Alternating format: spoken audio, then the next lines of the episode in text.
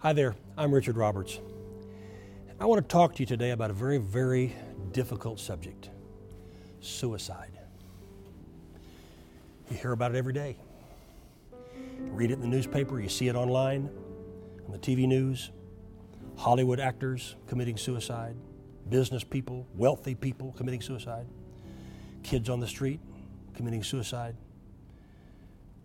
And it hits home most people know someone who committed suicide, or maybe they've even had a close relationship with someone who's committed suicide, or it's been in a member of their family.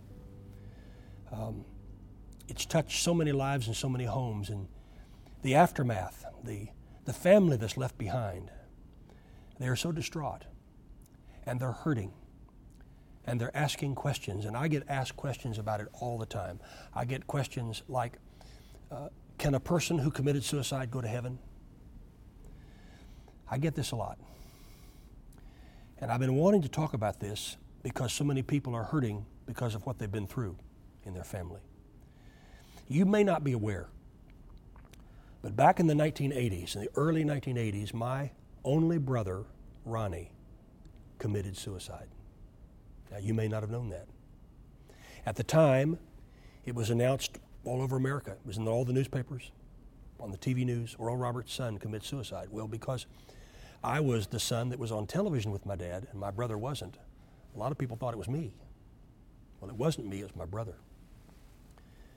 I was the one that found him. And I was the one that had to go and tell my dad and tell my mother. One of the hardest things I've ever done in my life. I remember weeping like a baby, and I remember my mother just wilting. We went into their bedroom. My dad and I told him first, and we went into their home and went into the bedroom and told her, and she just wilted. My dad caught her. My mother was so distraught. My dad had to just hold her. She couldn't stand up. She was limp as a dish rag. She couldn't sleep and it affected our entire family. Plus, Ronnie and his family were left behind. The next day, something miraculous happened. Kenneth Hagin, Sr., and Dr. James Buskirk, tremendous pastor, came to my parents' home, knocked on the door. Can we come in? My dad and mother let them in. They sat down. Kenneth Hagin and Jimmy Buskirk said something to my parents that saved their lives. They said, Oral and Evelyn, do you believe that if someone died of cancer, they could go to heaven? My parents said, Well, sure. Well, do you believe if someone died from some other illness, if they were a Christian, they could go to heaven? Well, sure. And then they said, Your son Ronnie was sick in his mind. He didn't know what he was doing. And God has grace, and God has mercy, and God has forgiveness. I'll tell you, the whole atmosphere in that room changed. Suddenly, there was hope. And hope can change your life. So many families who've been through, through suicide. And they're hurting today and they're wondering, they're asking questions. I want you to know there's hope. There was hope in our family. And I'll never forget what Kenneth Hagin and Jimmy Buskirk said. I'll never be able to thank them enough for what they did for our family. And I want to do that for you today. I want to tell you that God has not fallen off the throne. He's the same God. He loves you. He cares about you and your family. And if you are watching me today and you've been considering suicide because you think God doesn't care about you, that you think you're just a, just a worm over here on the side and you, you're unimportant, that you don't matter, that God doesn't care about you, that's a lie from the pit of hell. And if you've been hearing voices saying, jump or take this or do that or, or do this to yourself, that's the devil, that's not God. God loves you. And I have proof that He loves you.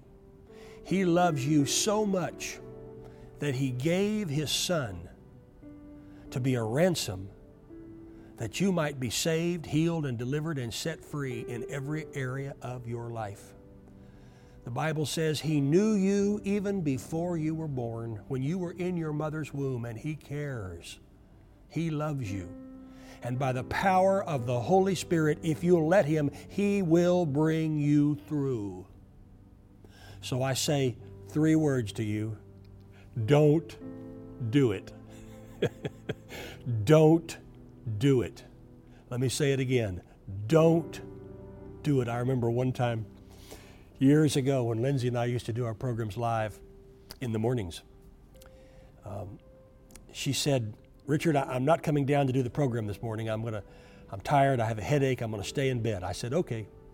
I got up and got dressed and went down to the studio to get ready for our live program. We were just about to go on the air. In those days, we did our shows at 9 o'clock Central Time in the morning. It was live from 9 to 10. And uh, we are just about to start the program, and, and I was going to sing to open the show, and she came running in. She was dressed, her hair was done, and I said, You said you weren't going to come. She said, Just start the program. I'll tell you what God said to me. I said, Okay. So I sang my song, and, and uh, we sat down on the couch, and she said, Richard, I, I, I was in bed, and the Lord spoke to me and said, Get up, get dressed, get down there on the, on the program with your husband, and I'll tell you what to do when you get there. And uh, she said, As I sat down, the Lord said to me, I want you to minister today on suicide and give people hope. And she began preaching. Just the Spirit of God came on her as she just preached and preached and preached. Our phones began to ring from people who had family members who were committing, who were thinking about committing suicide or who had committed, committed suicide. And that day, we had, as I remember, it was either 15 or 16 calls from people who had a gun in their hand or a knife in their hand or pills in their hand or something ready to take their lives. And all of them decided not to do it. And Lindsay was so thrilled that she obeyed the Lord.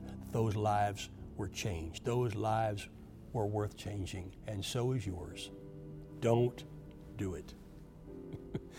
you may feel, well, I'm, I'm tired. I, I want to quit. I want to give up. Anything's better than this. No.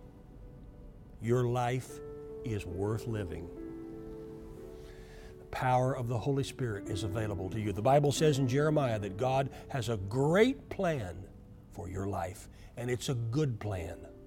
Hold on and don't let go.